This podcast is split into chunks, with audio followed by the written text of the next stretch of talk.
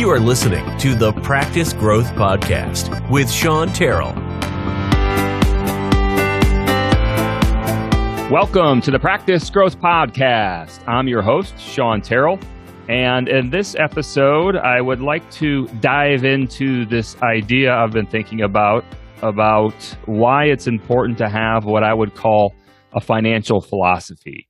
And that sounds a little bit heavy at first for some people. So maybe just to clarify a little bit further off the top, uh, philosophy can be a guiding principle or principles or other guideposts that people can think about, define, and then use moving forward to help make financial decisions. So that's a little bit about what a financial philosophy is.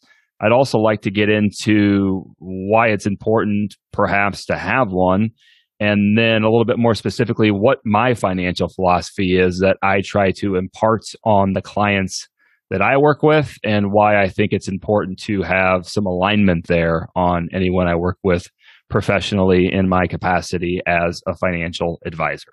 So, just for some context to start, I thought it would be helpful to maybe spend a minute talking about a few other philosophies in other common areas of life and with that in mind, uh, a little story for you. Back in, I think it was 1998, I was pulled over in rural Iowa going, well, I was speeding. I was driving over the speed limit and it wasn't close.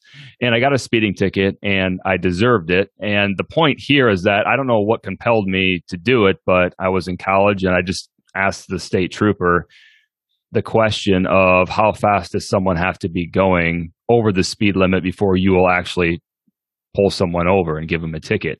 And I don't know why the, the trooper told me this, and I'm sure it's not a it's a rule. It's not a rule across the board for all troopers, but he told me for him it was nine miles an hour over the speed limit before he would, in most instances, instances pull someone over and give them a speeding ticket. So uh, at the age of 20, 21 years old, that kind of helped form my driving philosophy in that most of the time when I'm on the highway and I'm not in any big hurry, uh, I set my cruise control to seven or eight miles an hour over the speed limit. And that's kind of where my driving philosophy comes from. I think you can apply this a little bit too to, to how you raise your kids. Uh, you know, everyone raises their kids a little bit different and has different philosophies there. Uh, as an example, you know, some kids or some parents, excuse me, have the philosophy that their kids go to bed early every night at six or seven o'clock and get up uh, really early in the morning too my wife and I have a little bit different philosophy, and it's not necessarily that we think it's right. It's just born out of the circumstances of our of our jobs and our careers. Um, but our our son, who is soon to be three years old, goes to bed probably later than most kids. It's usually nine o'clock before he's asleep or in, in his in his bed, um, and as a result, he sleeps in later in the morning. Uh, usually doesn't get up, or we don't get him up until nine a.m. Uh, that probably makes some people gasp that are listening to this, but that's kind of our philosophy, and that's what works for us. He also takes a nap every day too um, for for a couple hours, and that's just what works for us. But the point being, and my business coach has this saying that I'm really a big believer in, and it's this idea that when your vision is clear, your decisions are easy. And what she means by that is if you've already decided ahead of time how you're going to respond or what the most important guiding principle or principles are about anything, then when you have a decision to make, it, there really is no decision because you've, you've already decided ahead of time and your action that you take or don't take uh, is measured against what that guiding philosophy or what those guiding principles are in, in any given area, whether it's what time your kids get up and go to sleep, then you just measure what your activities are going to be with your kids around kind of what that philosophy is. The decisions are easy also in the name of context i thought it would be helpful to give a few examples of a few other financial philosophies that may or may not be out there and i'll explain why i think these aren't necessarily financial philosophies but they're often accepted as such uh, the first one being that this idea that all debt is bad and that you should pay off any debt as quickly as possible uh, I'm not here to to argue if that's good or bad. I think there's an argument to be made about that on either side. But the point being is, I don't know that that's an overarching, big picture, comprehensive, macro view of a financial philosophy. Uh, to me, that's more of a micro decision about how you handle things. Another financial philosophy that gets tossed around sometimes amongst people is this idea that you should pay yourself first. And what people mean by that is that you should save the first percentage of the money that you earn every month or every year and, and put it towards savings and investing, which in and of itself, I think is probably a pretty good practice for most people. Uh, it takes the decision out of things. But again, I don't know that that's necessarily this bigger overall macro 30,000 foot financial philosophy. So, um, to me, those are just kind of micro things or micro philosophies within the bigger context of having a bigger overall financial philosophy. So, what's my financial philosophy? And I'm going to try to keep this as simple as possible. So, anyone, whether you're a dentist or not, builds their life around the expectation of the income that they think they will produce. For our purposes today, the income from producing dentistry. And at some point in the future, whether that's tomorrow or 60 years from now, the income that you earn from practicing dentistry will stop. And so then the question becomes what happens to your life and your lifestyle that you've built around that expectation when that income stops?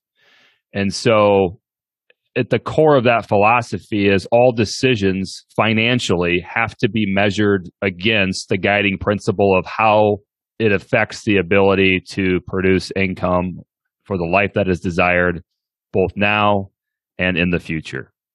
And in a vacuum, everyone would be able to do that. Everyone would be able to produce the income from practicing dentistry and then when they're done practicing dentistry to continue living the life that they would like to live, the life that they've built, the lifestyle that they've built into the like to live. But life does not exist in a vacuum. Life is not linear. And so there are things that can get in the way. And some of those things are within people's control, and some of those things that can get in the way or beyond people's control. And that's probably a little bit too deep for our purposes today. The point being, my philosophy that I believe in, and I think the philosophy that I try to get my clients to start with is this idea that if we're in agreement that we have to focus on continuous cash flow or continuous income first and foremost, then that gives us a guidepost, that gives us a philosophy to to use and to make all financial decisions together moving forward. So, without any sort of financial philosophy in place, without any sort of guidepost or principles that are established and defined at the outset of someone's career or at some point in the future, what can happen is people just sort of move through life making random, indiscriminate financial decisions in a bunch of different areas. And it's not that it can't work out doing it that way. It's just that the probability of success goes down, especially the further or the more you move through time. And as an example, I'll use myself in that I have been a financial advisor for almost 10 years now. And prior to this career, I did something in a completely different in, completely different industry and a completely different field for the 10 years prior to that. And when I got into financial services, what I realized is I really hadn't done a very good job for myself making financial decisions personally in that I had a Roth IRA that I contributed to on a semi regular basis, or at least somewhat consistently. And I had a 401k through my then employer that I contributed a small percentage of my salary. And it's really hard to think about in hindsight, but somehow my mind, without any sort of guidance, just kind of thought that by just doing those two things, somehow everything was going to work out for me financially and I'd be able to retire someday financially. And what I know that what I know now that I didn't know then was that the probability of that actually happening had I not changed careers was was pretty low. And not to mention all the other things that were beyond my control that could have prevented that from happening all along the way. So, long story long, uh, I think it's it's beneficial to define for yourself some of the principles uh, or or the the guiding guideposts that you'd like to have, uh, or the philosophy you'd like to have uh, in making financial decisions. And I think that will give anyone who does that a higher probability of life financially speaking, turning out the way they want it to turn out. Anyway, as we start to wrap up, I hope that is helpful or at least gives you, the listener, something or a few things to think about. I just think that to have any sort of chance at having financial success or your life financially turning out the way you want it to turn out, you've got to at least have some some direction in what you're trying to accomplish and sort of defining on the front end or as early in your career as possible uh, what your financial philosophy or philosophies are. I think that's just a really good practice to try to achieve. So I think we're into double digits now in terms of the podcast episodes that have been published. So if you are a frequent listener, I really appreciate it. Thanks for checking out what I have to say or what our guests have to say on a weekly basis. And I'm not really fishing for ratings or rankings on iTunes or whatever app that's out there, but uh, one thing that I think might be helpful, if you find this podcast helpful or think that other people might be interested in some of the topics that get covered, I just ask you to share it with one person. And the, the, easy way you can do that if you're listening on your phone or whatever app you're using within uh, your phone or on your desktop, there should be an icon somewhere in there to share. Sometimes it looks like a little box with an arrow pointing out of it. Uh, just if you're interested, just share it with one person and say that, hey, I checked this out and I think you might be interested in it too. And you can usually text it to people or email them as well. So uh, thanks for your consideration in that. Thanks for listening to this episode and for being along on the journey on the Practice Growth podcast. We will talk to you soon. Sean Terrell is a registered representative, certified exit planner, and financial advisor of Park Avenue Securities LLC PAS. Securities products and advisory services offered through PAS member FINRA SIPC. Financial representative of the Guardian Life Insurance Company of America, New York, New York. PAS is a direct, wholly owned subsidiary of Guardian. Terrell Financial is not an affiliate or subsidiary of PAS or Guardian. This podcast is for informational purposes only. Guest speakers and their firms are not affiliated with or endorsed by PAS, Guardian, or Terrell Financial, and opinions stated are their own.